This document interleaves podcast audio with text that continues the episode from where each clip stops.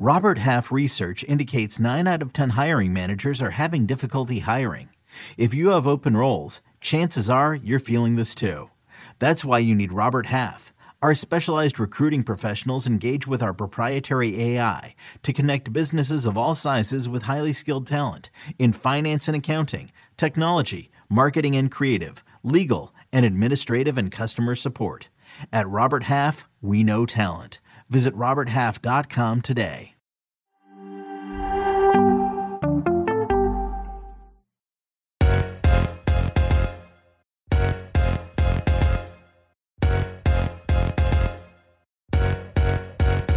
Hello and welcome to another episode of Attacking Third, a CBS Sports Soccer podcast. I'm Sandra Herrera, lead NWSL writer for CBS Sports.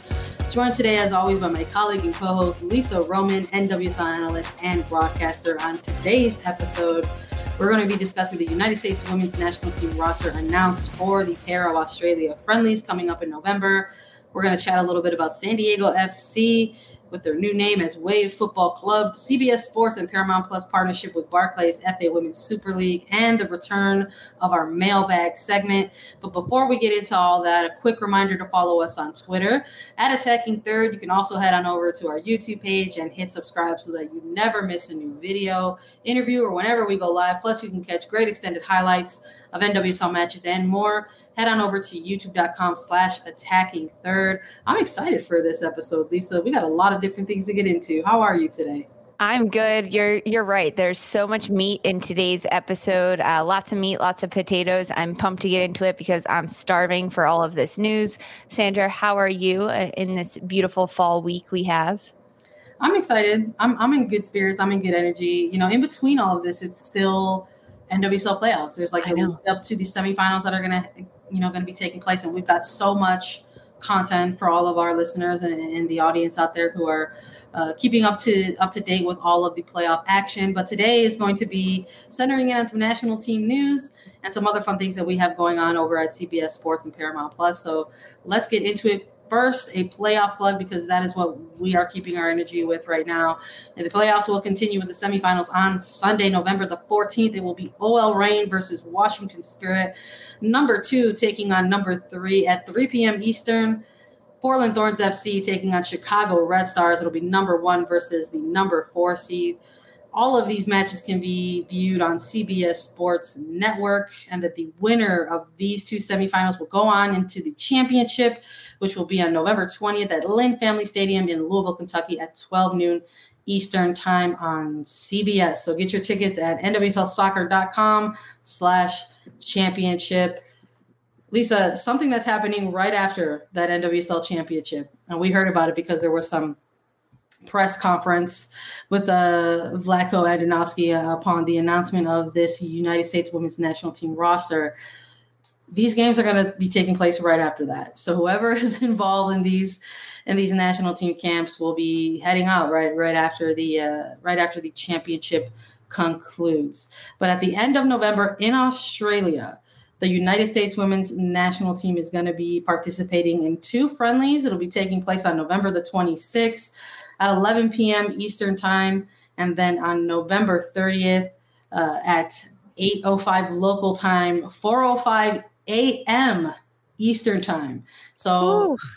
Huge, huge gap in times. It's it's definitely like, oh yes, yes, yes. This these games are being played in Australia when you just look at those times specifically. So it's like one is going to be 11 p.m., the other one's going to be 4 a.m. It's a it's a ride. It's a ride for sure.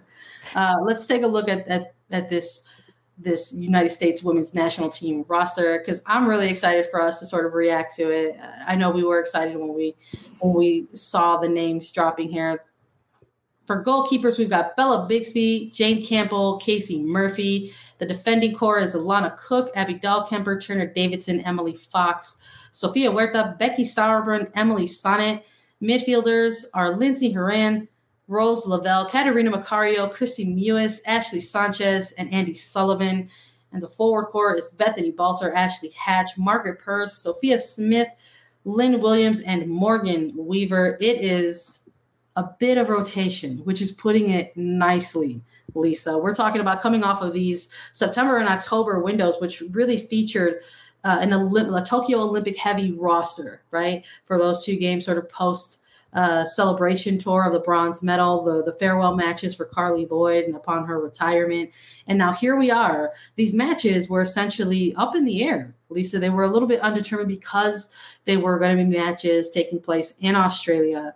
But then all of a sudden, all the protocols got put into place and the roster got announced. What were some of your reactions when you were taking a look at these names? So many new names. I know you just ran through that list, but um, this I, I, was very pleasantly surprised um, to see the the names on this roster. Clearly, Vlatko Andonovski is looking ahead to the future, um, and clearly he's paying attention to the NWSL and this regular season, which we always knew he was as a former NWSL coach he he's keyed in on what the league means what it stands for how competitive it is what it means to be successful in this league and how to grow from may until uh, November in this league and how how it is to get better. So 21 of the 22 players listed on this Rocco for Vlatko Andonovski are playing in the NWSL. Uh, Kat Macario is the only exception, and we know she plays for Lyon in France, and she's having a fantastic season herself over there. Um, but uh, of those 21 players playing in the NWSL, 17 of those players made the NWSL playoffs. Um, so not only are these the players good, and he's not just looking at the teams that are in the semifinals or, or, or making the postseason for the NWSL, but he's looking at the the roster overall and the league overall. We know that because Emily Fox got called into during the October games as well, a player, a defender for Racing Louisville who has had a fantastic season, and Racing Louisville was one of the first two teams out of the playoff race for the NWSL uh, playoffs and postseason. Um, but it, the fun thing about this roster is there are only 10 players still remaining that played in the Tokyo Olympics this past summer. Um, and so many fans and critics, I'm going to say, of this.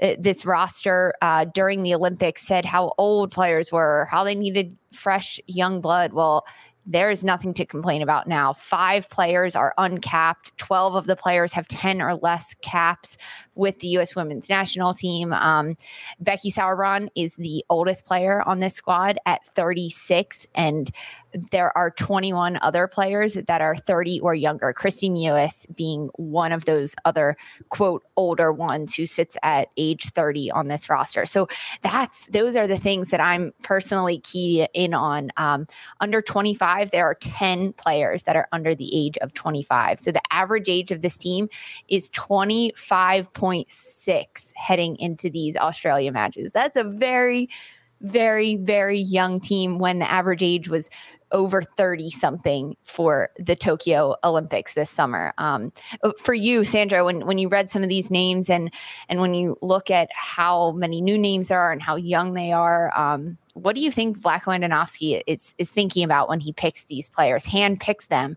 to compete against Australia? Well, first it is, you know, it, it, excites me. I'm excited to see. I was excited to see when the when the roster dropped and to see so many different players involved in this camp and in this particular experience. Like this team doesn't often, uh, you know, get overseas, but they do perhaps more than any other national team, if that makes sense. So we saw them go overseas to have a, you know, in an, in an April window to have a European fixtures against Sweden and against France. And now we're seeing them close out this year going to Australia, but we're not we're not seeing this in a sort of what does it mean for the next tournament type of scenario. Because the reality is is that the next international tournament that's going to be taking place is going to be in 2023. It's going to be the 2023 World Cup. And there's not a, there wasn't a lot of time for somebody like Vlatko Andonovski to sort of get in there and say, "Hey, I'm going to mix things up." Because Olympics, no, they pretty much stuck for the most part with players who were familiar with each other, players who had played in that 2019 World Cup. And there's a real opportunity here. We, I think we initially assumed that any type of preparation for 2023 was probably going to come within that January camp. Mm-hmm. And it just sort of feels like it's coming sooner. And I love that. I love to to still be surprised by a team like this. Uh, because this is, let's be frank, this is this is a program that has been at the top, right, for so many years, has been competitive for so many decades, has won multiple World Cups, has qualified and participated in multiple World Cups. That has always been a feature there. Uh, and the same could be said for for Olympic Games as well. So to be able to sort of get a roster and find yourself pleasantly surprised, I think is kind of nice. Honestly, uh, we you know I, I, think there's always that there was that assumption because those January camps um, typically happen in just before like the She Believes Cup, and you know they tend to be pretty large, you know, versus like a, a 20 to 25 player camp you've got like a 30 to 35 player uh, camp with a lot of other names and a lot of other uh, players who are perhaps either getting invites back in or, or, or new looks. But that's not the case um, with this particular roster. So another thing that I'm, I'm really excited about is, is that Andonovski is absolutely viewing it as that. He's viewing it as an opportunity. And he's somebody who very clearly wants to get – sort of this new era look, this new era wave on in in his program under his tenure as as, as head coach. Uh, but you a really good test to sort of see who is going to be able to handle pressure, high pressure situations or high level situations are games like this when you're going overseas, when you are playing in front of not what is considered a home crowd, right? So these players who are primarily NWSL players who don't have a lot of caps under their belt, who maybe have had some experience with the national team, but not a ton. Even if you're looking at players like Alana Cook, you know, who mm-hmm. only has two caps, you know, under uh, under her belt. You know, somebody like Ashley Sanchez who's getting in there for the first time, but has a lot of experience at the youth national team levels, right? Or even somebody like a Margaret Purce who's, who only has seven caps under her belt as well, right? So these are these are players who are going to be getting this opportunity to either A, show why they should still be considered as part of the fold, or B, sort of introduce themselves as new players who should be considered overall. And also the fact that there are some players on this roster that have zero caps, right? Uh, zero goals to their names. It's it's impressive. It's exciting. It is so exciting to see that the future honestly is here. And I'm really glad we don't have to wait until that January camp for Vlatko to to kind of get a look inside his brain at who he's been watching. Um, I want to dive into these categories a little bit with you, Sandra, and pick your brain on them because goalkeeper position um, it's Jane Campbell is the only one that's that's really been there before. It's Bella Bixby with the Portland Thorns and Casey Murphy with North Carolina Courage, which um, we've talked about these players specifically uh, most recently. Casey Murphy with the Courage and how well she's done.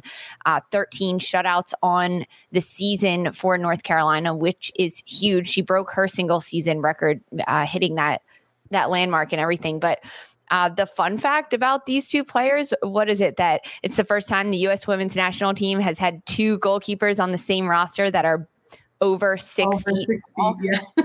like, that's such a fun fact. I love that. I love that U.S. Soccer Federation puts out some of these crazy fun facts. But I think that's a position that um, to have a lot of depth and growth at, at, at this level is huge to see. Um, so Jane Campbell still there in that line. Um, what what else for you really stood out when you looked line by line, defenders, goalkeepers, midfield forwards at this roster? Um, I just started with the goalkeepers because they're at the top of my list. But for you, what stood out?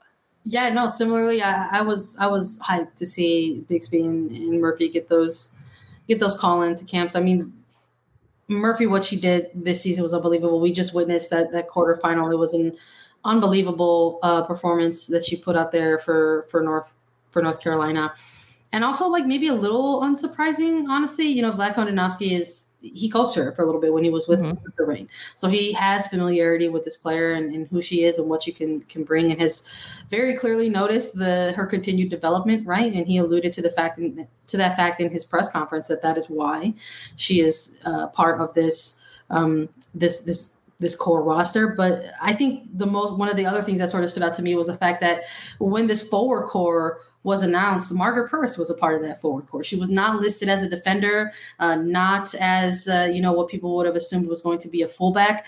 And honestly, that was delightful to see that for me. I I, I know you and I have, have come on this podcast, and we are both fans of, of watching In that forward position. She was very clearly such an integral part of that attack for New Jersey, New York, Gotham FC during their season, uh, with, you know, which ended with that loss in, in the quarterfinal. But she was doing it for them higher up the field, even though there was some moments at her arrival to Gotham FC where she was being utilized on the back line, mm-hmm. utilized as an outside back under uh, under Freya Coombe at the time, and then eventually pushed higher a little bit. But once she made her return from injury, uh, you know, in, in September with this Gotham team. They just looked like a completely different team with her on the pitch, higher up the field, involved in the attack. And so I am very excited to see what she could possibly bring. What kind of looks are they going to use? And that was something that, you know, I asked Vlatko Andonovski in the press conference, you know, along with sort of maybe, you know, talking a little bit about the names that aren't there is like in bringing in so many new players, is, the, is there a possibility that we are po- going to potentially see some different things tactically? And he didn't necessarily he didn't necessarily say that like 100% yes that they will be rolling out an entire new system, but that he absolutely wants to see some different tactical looks based on some of the personnel that he has invited into these camps. So I am excited uh, to see all of that as well. It, I am too. I mean, I don't think that he was ever going to tell you, yes, this is my formation of yeah, right? guy. This is it. I wanted that to happen in the press conference. I wanted him to be like, you know what, Sandra, this is what's going to happen. Of course, no, we got to keep some cards close to the chest. We got to, we got to wait and see. Uh, well, sure.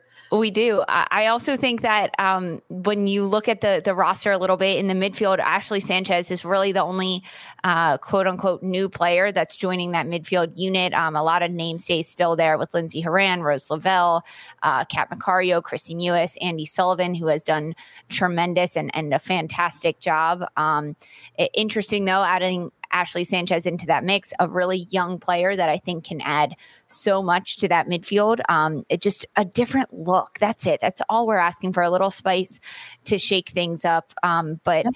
Ashley Sanchez, a player that's what 22 or so, another really, really young member of the squad. And in the forwards, I mean, Sophia Smith, Morgan Weaver, Bethany Balcer, uh, they're all really young players that have proven that they can play and compete at a very high level with OL Reign, Portland Thorns. Um, it, they're just doing really a tremendous job. Washington Spirit, even with Ashley Hatch in there, who maybe not one of the youngest in that group, but she's still a younger player uh, when you look at how the roster has traditionally been laid out. Um, Sandra, I think it would be doing a disservice to any of our listeners if we didn't just kind of highlight, circle some of the players that aren't listed on this roster. Um, Christen Press has opted out again. She and Crystal Dunn opted out in October camp. So Crystal Dunn is not on this roster. Christen Press. Um, there's no Tobin Heath again, who continues to play overseas. Um, no Megan Rapinoe, no Alex Morgan, no Carli Lloyd, of course, because of that. Uh, a few others there as well. Kelly O'Hara, um, who is not on this list. Um, Mallory Pugh, Trinity Rodman. We have maybe some insight on on those players and everything, but it's really a young new look. And it's not to say that those players that are not on this roster won't be there in the future. It's just something different that Vlatko Andonovski is trying. Yeah, I, and I like it honestly. I, I think uh, it's a, it's going to be a real test and, and opportunity for these type of players to sort of get in there. It's one thing to sort of get into, I think, a January camp and you're surrounded by a ton of people, and maybe there's not the same expectation as preparing for like an actual match, a, a pair of friendlies like this, but that's not the case in, in this one. Like they're they're going overseas to another country. They're going to be playing on a field that is not their home turf, right? There's all of those scenarios that that come into play. So I'm excited uh, for for that angle. But it also makes sense in that the players that are not a part of it, there's a like you the players that you've mentioned already who have already sort of um, previously said in the past that they are like going to put a pause on the rest of this season, especially in games like this that aren't necessarily in preparation for anything in particular, um, and sort of obviously preparing for e- either a playoff, right? Megan Rapinoe, one of the older players who's got a, pl- a playoff uh, to, to sort of prepare, uh, prepare for.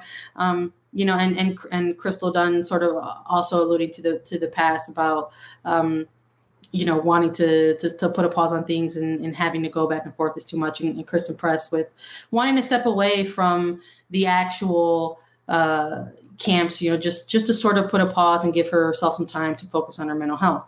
Now, when you're looking at the young players who aren't a part of this, you know, we had somebody like Amal Pugh who was a part of both of those camps in September and in October, uh, alongside Andi Sullivan, alongside Sophia Smith, players who got brought in by Vlatko Andonovski because there were still injuries that they were navigating, and also because of their really successful NWSL play. And we're not going to be seeing them. Well, we're not going to be seeing Mal Pugh specifically in this uh, in this window of time because she is one of those players uh, who opted out. Vlatko Andonovski also uh, made mention that Trinity Rodman was a player that received an invitation to the camp for Australia's friendlies as well and she was another player who opted out uh, at this time. Um, there wasn't actual any specific reasoning for that. Uh, where somebody like Kelly O'Hara, who was invited to these camps, opted out due to to family obligations. People are going to try to connect dots to try to perhaps uh, assume themes and and that is their prerogative and, and, they're right. But there was nothing else really said about that in, in, the in the press conference at all. And if anything, Vlatko Andonovski alluded to those January camps as an opportunity for those same players to get back into the mix and get back into training environments with the senior uh, at the senior level. Yeah, so big things to come, of course, um, with Australia and and competing against that competition and having these players in ahead of the January camp um, and ahead of what then is usually the She Believes Cup. But getting these players time and competition against a really good competition in Australia and, and the hosts of the FIFA Women's World Cup in 2023. So there's a lot of moving parts and a lot of really good options that are to come um, in having the U.S. team head all the way to Australia down under to play these games. Uh, one of the negatives, East Coast time zone over here, this 4 a.m. start time, this 11 p.m. match start time, that's a little rough on me. It's giving me like summer. Tokyo Olympics oh flashbacks. We need all the hydration and the caffeination this this I the, I November. This, I had the same exact thought, and my brain went to the same exact place. I was like, "Oh my god, this feels oh, no. like the Olympics, yeah, like all over again." Well, we'll see. I think we'll see how we both feel. I know for this for this round. I know t- people have typically looked to us as sort of um, live post game reactions. I do not believe that that's something that we're going to be providing for this round of friendlies, but it is. They are two matches that we will be watching and paying attention to and recapping um, for people when when they do uh, happen. But uh, yeah, no, I'm excited for it, I, and I love that it's Australia, like you said, Lisa. You know, this is this is where the World Cup is going to be. You know, it's going to be hosted in 2023 by Australia, by by New Zealand. So maybe this is just a little bit of a taste of what could possibly be required of the United States national team in terms of a preparing for this type of trip, you know, and be participating in games uh, in in that country. You know, this is a this is a country that um, has very strict COVID policies and procedures in place. They are one of the nations that require vaccination status uh, in terms of traveling to the, the country. And I'm sure because of that, that was something that had to be discussed or planned adequately for ahead of these friendlies. Um, and I'm sure that that is something that has to stay on their radar as they continue to prepare specifically for Australia and New Zealand in 2023, um, because there's no way of really knowing if that policy will change in the next, let's just say, 18 months. Um, so it's definitely something to keep an eye on. And uh, we will be doing it here at Attacking Third. So in the meantime, a fun stat I think to close out this segment for is looking back at this roster, just sort of maybe going through really quickly. And I'm going to do this before we head to break.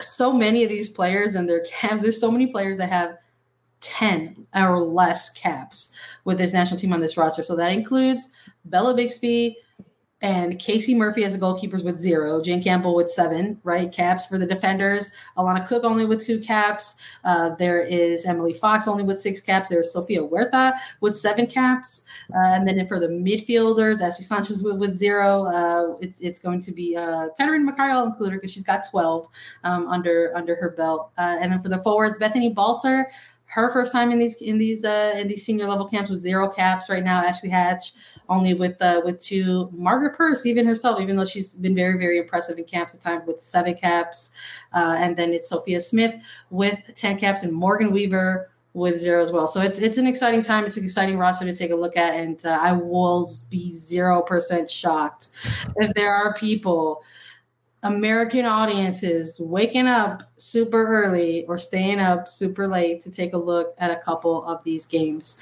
And uh, we'll be excited in following along as well. We are going to take a quick break and we will be back with some mm, couple of news segments and the return of our mailbag segment after this quick break. Little Wing is now streaming on Paramount Plus. I'm in a period of emotional upheaval. Is that all the oh, I don't care crap? A little adventure. Where are you going? I'm gonna steal a bird from the Russian pigeon mafia. Let's do it. Goes a long way. Starring Brooklyn Prince with Kelly Reilly and Brian Cox. Life can hurt, but life is sweet.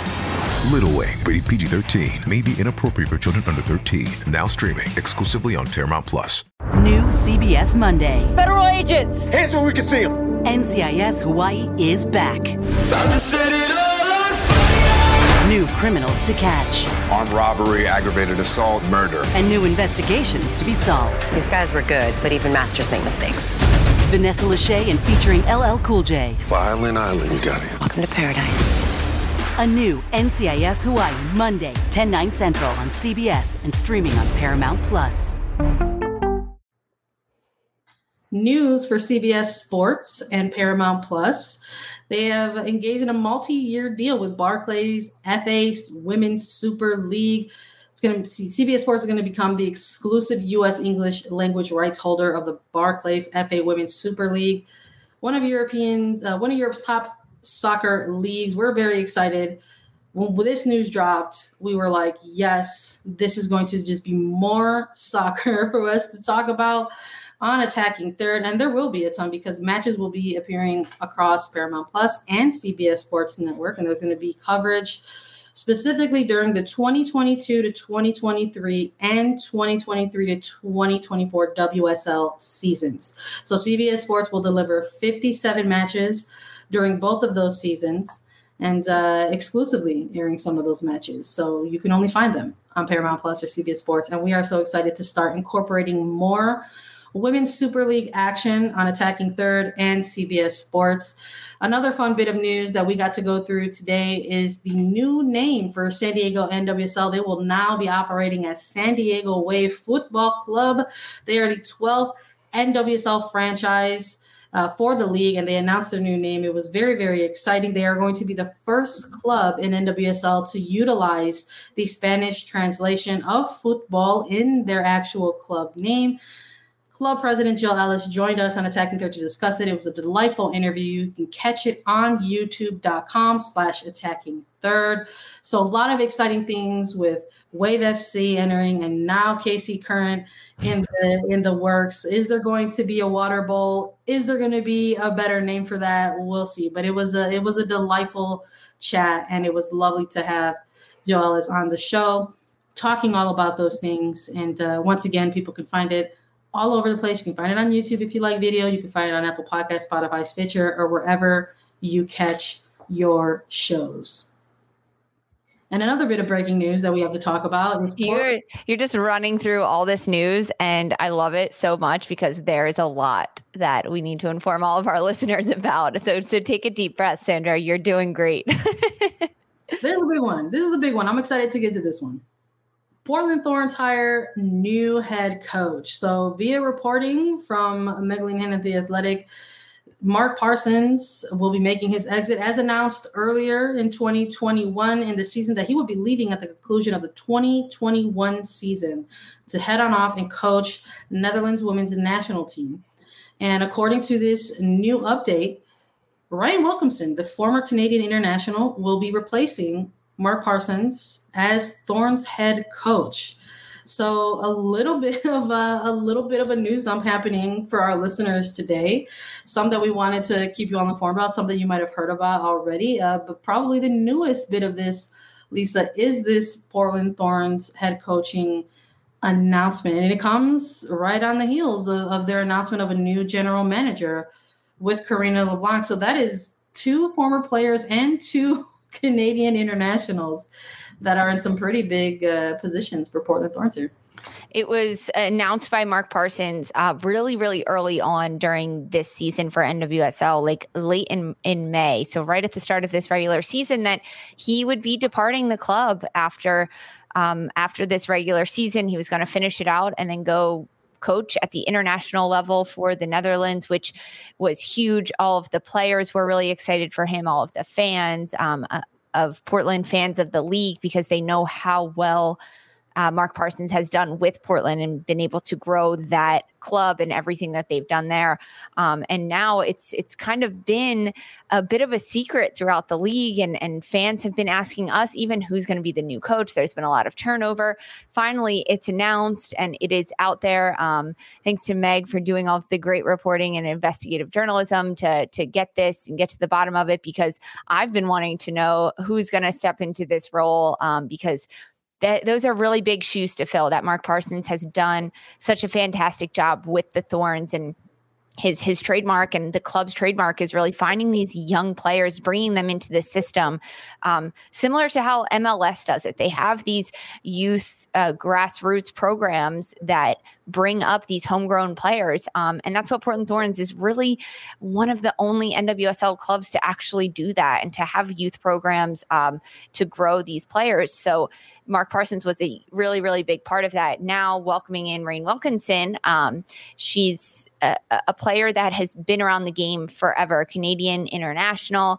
Um, in January of 21, she took a position um, as uh, the England uh, part of the England women's national team coaching staff role. Uh, she was part of the Canadian international coaching squad as an assistant coach for a bit. Um, now coming coming back to the states and playing or coaching at Portland that's a really big role but it's so great to see a a female stepping into this coaching position and this coaching role um, and a former player as well. And standing alongside Karina LeBlanc that's like a Canadian powerhouse there in in the office chairs between Wilkinson and LeBlanc for sure for sure. So uh, a good good hire. I'm excited to see what Rhian Wilkinson can do with Portland Thorns but man, big shoes to fill. Shield winners, uh, number one in the standings throughout this regular season. It's we've seen quick turnover in other coaching positions with NWSL clubs, and they make it work. They do a great job. You look at Laura Harvey, who did a fantastic job with OL Reign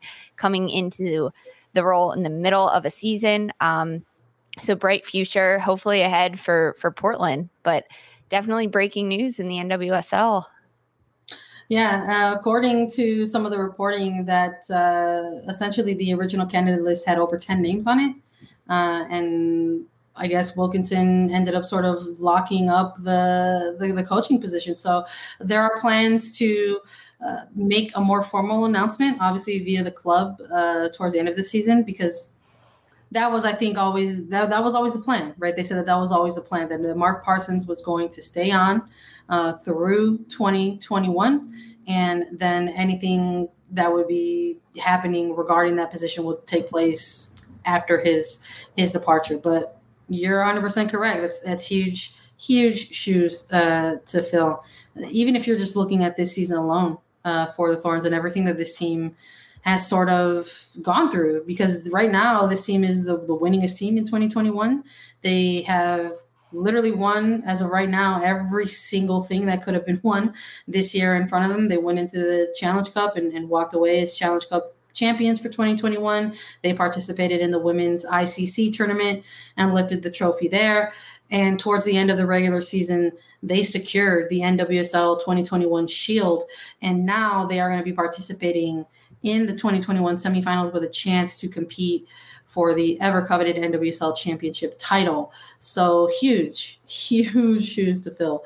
Um, but, you know, we, we will see. Obviously, we heard similarly when we had conversations with Karina LeBlanc that one of the big things that uh, could potentially benefit these type of hires in these roles are the fact they are former players. Mm-hmm. Um, that there is a bit of uh, a learning curve that doesn't have to take place you don't have to have that sort of getting that transitional period of maybe getting settled in in terms of being able to build relationships and connect uh, perhaps with players because these are candidates that have been there.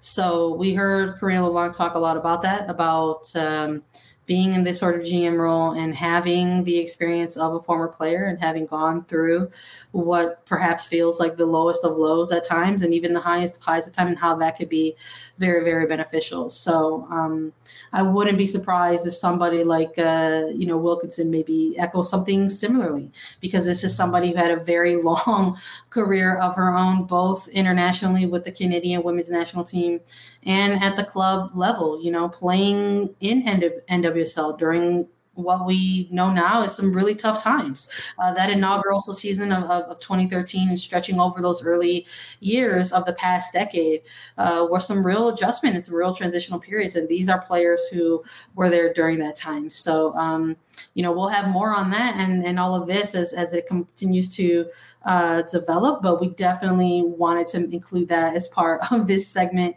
uh, today ahead of our mailbag segment but that was all the news, Lisa. So now it's time to answer some questions. Are you ready? I am so ready. So much news to whip through, but exciting times and exciting things happening um, in the world of soccer. I'm just happy to be here chatting it with you, Sandra. Right on. Let's do this. Listeners, we love hearing from you. We love answering questions when you leave them for us. If you are unfamiliar with our mailbag segment, if you have a question, if you have a topic, you got to leave us a five star review on Apple Podcast, and you got to leave your question and your topic, and Lisa and I will answer it as part of our mailbag segment. And we are so delighted to get into this segment because this was such a United States Women's National Team heavy episode with the roster announcement and everything. And we were so grateful that so many of you dropped some United States Women's National Team questions. So let's hop into it. Eraser Grace asks, why is the United States women's national team swimming in midfielders and forwards, but it seems like having trouble with the left back position? Is that a traditional position that players don't develop in? And I think maybe we could take this in, in two parts, right? Because it was a little bit of a two part question. Lisa, it's why is the United States women's national team swimming in midfielders and forwards but having trouble with the, the left back position? And I might even expand that a little bit to like defensive positions. And I'm yeah. just going to say it's because we're Americans. Yeah. I'm going to blame it on the United States. There's just something about, um, and Lisa, you could probably attest to this as well, too, having, you know, growing up and playing soccer and stuff. It's like, for whatever reason, there is just always this emphasis on on on getting on the ball, getting behind it, and just going a goal just so many times you hear a lot of the coaching or lack of direction and it's just like you know what? You're going to get out there and you're going to run. And a lot of it is tied to that. And sometimes quite frankly it has worked. Even at the highest level we've seen the senior national team be be praised for what? Their athleticism their physicality on the ball and their ability to have a relentless engine mm-hmm because of their fitness, right? Versus other other national teams representing different styles tactically across the globe are you know referred to and uh, talked about in different ways in terms of their their their soccer. So for the United States, that's just something that that starts i think at the youth level quite frankly. That's a lot of where it starts right lisa? I agree with that sandra. I mean when you think about the the glory and the praise and the spotlight that gets shown on the game of soccer it's who's ever scoring the goals. No one wants to be the goalkeeper when you're a little kid um, but it's it's who's getting the goals, not even really who's getting the assists, and that starts from a very very young age in the game of soccer. Um, and then when you look at backs traditionally, I mean, so I was a back. I was actually a left back in college, a right footed left back. Um, but I was an outside back for years. I started as a very little kid as a forward. And then I think when I was like 10 or 12, they were like, okay, no, you're going to play defense now. You're not scoring enough goals. We're going to put you in the back, which we actually see that a lot in, uh, especially in American soccer. Um, even you look at a player like Sofia Huerta, who was an outside forward type player, and then you bring them on the back and they can still have the opportunity to get forward and send crosses in, but um, it's a bit more of a defensive mindset position. Um, so I would say that it's, it's, a little bit hard to develop players in those positions when we're taught and the the glory and so much of the praise goes to the goal scorers on a team because good players even at a young age they want the ball and they want to score. I mean even now i still want to play the ball. When i still play pickup i try to play attacking center mid not defense because i don't want to defend anymore. I want to score all the goals. Um, so i think that is a mindset that comes into it. And i'm going to also argue and say that we're going to see a lot more defenders coming into the U.S. national team mix. I mean, we already talked about it before with Emily Fox slotting into that outside back position. She's a tremendous role there. I mean, we've seen Crystal Dunn who can do it and can play there, but um, I personally would like to see her a little higher up the field. Alana Cook is slotting into that back line. We have Casey Krueger. There's a lot of players in the mix that can play in the back, but um, I think the future for the U.S. women's national team, the formation, it's going to look a little bit different. So we'll circle back to this, maybe come the World Cup, and, and we'll see how our mm-hmm. progression of outside left back specifically is doing at the national level. Absolutely. Yeah. It just sort of just seems like that's how it kind of falls into it. Then it sort of trickles yeah. into something like the national team, the senior national team level.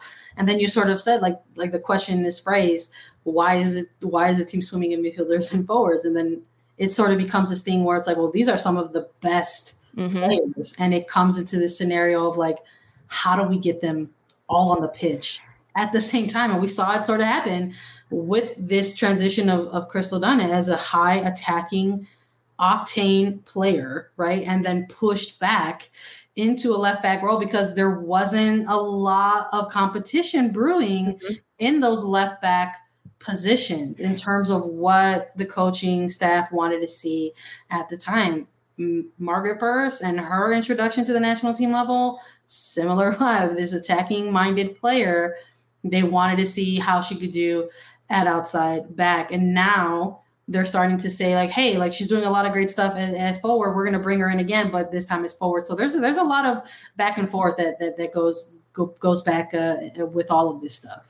You also have to take into account during a 90 minute match, there's only so many substitution windows and only so, so many substitutes that a team gets per game. Um, most traditionally, it's the forwards that get rotated first. Um, they're the ones that you want to be the quickest and the fastest and the most fresh on the field. They can provide different looks in your attack. So, on a roster, you need to have a little bit more depth at that position, knowing that you're going to rotate those substitutes a little bit more frequently on the pitch.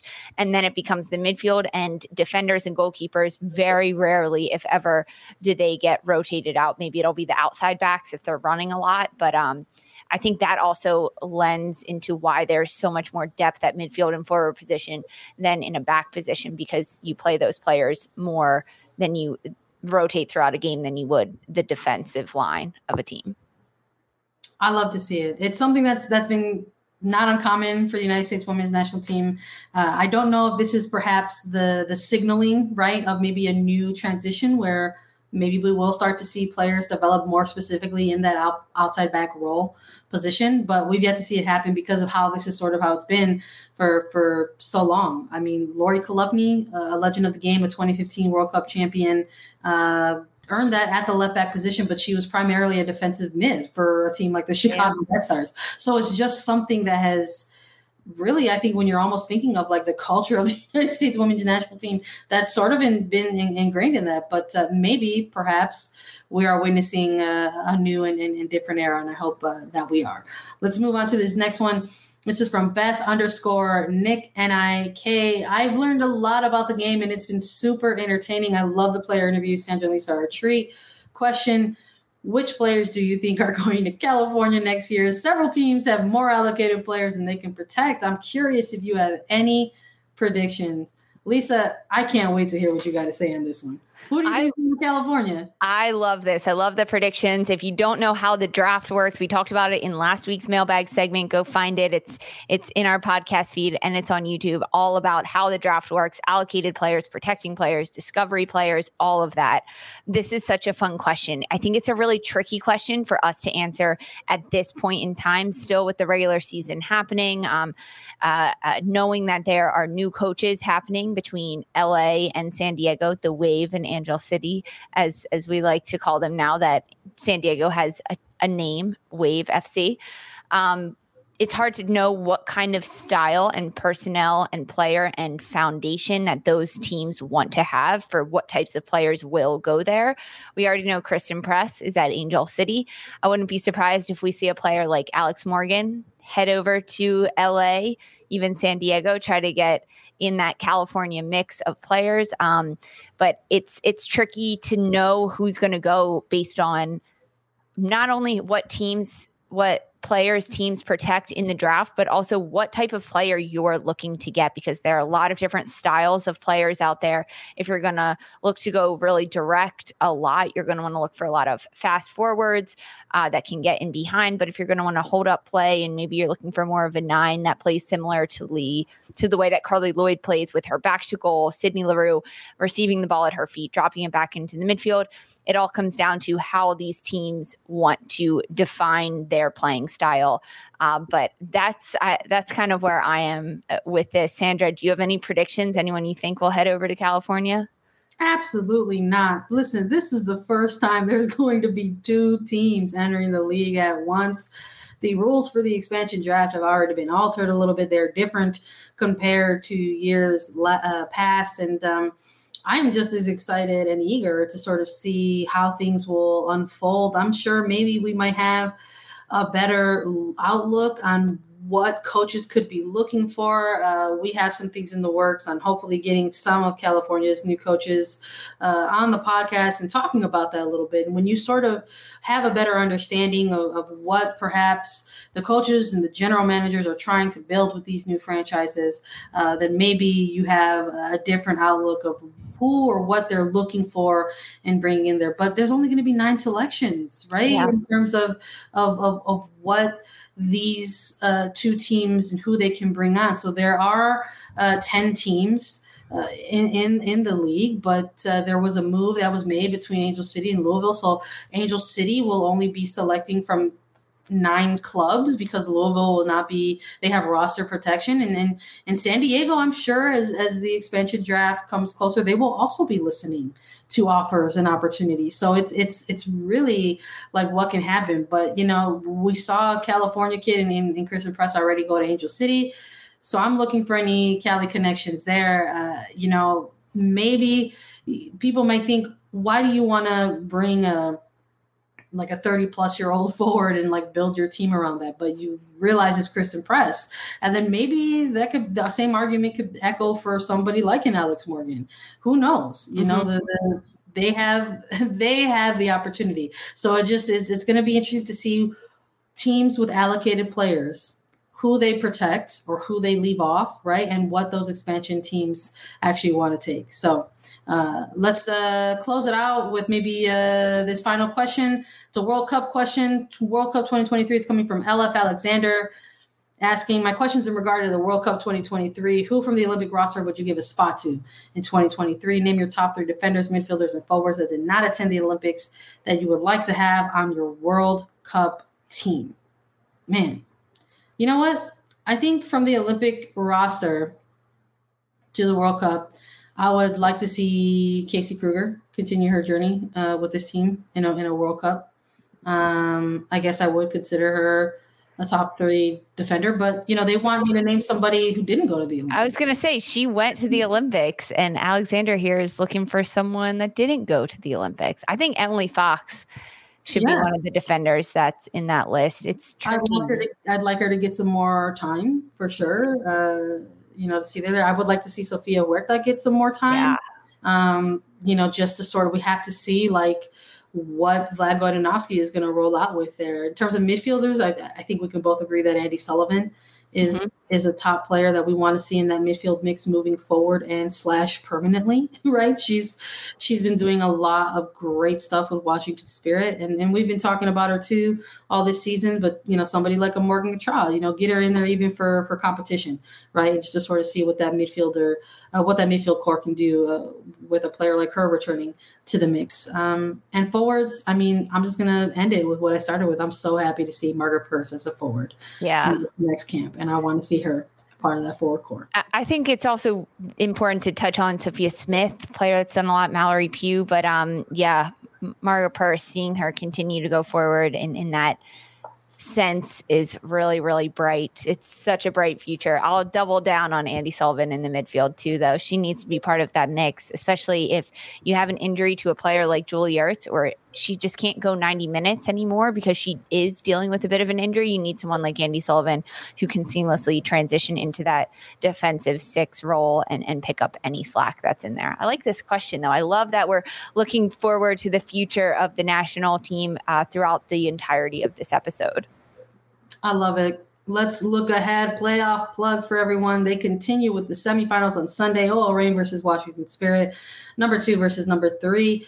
Portland Thorns FC hosting Chicago Red Stars. Number one taking on the number four seed. You can catch all of these games on CBS Sports Network followed by the championship final, which will be on November 20th at Lynn Family Stadium in Louisville, Kentucky at 12 noon Eastern Time, which will air on CBS. Get your tickets at nwslsoccer.com slash championship. We want to thank everybody for listening. As always, thank you for your questions. Follow us on Twitter at Attacking Third. We're on Apple Podcasts, Spotify, Stitcher, and wherever you listen to your shows. Leave us a five star review on Apple Podcasts with a question and we'll answer it during our mailbag segment. We're also available as video. Subscribe to us on YouTube. Visit youtube.com slash attacking third. And we will be back with more semifinal interviews. We've got so much in the works for you. We will be back with a semifinal preview. Everybody stay tuned to Sandra Herrera and Mr. Roman. This was Attacking If you want to win your fantasy football league, it starts right now. The offseason is the best time to get ahead of the competition. We'll help you win your league on the Fantasy Football Today podcast, part of CBS Sports Podcast Network.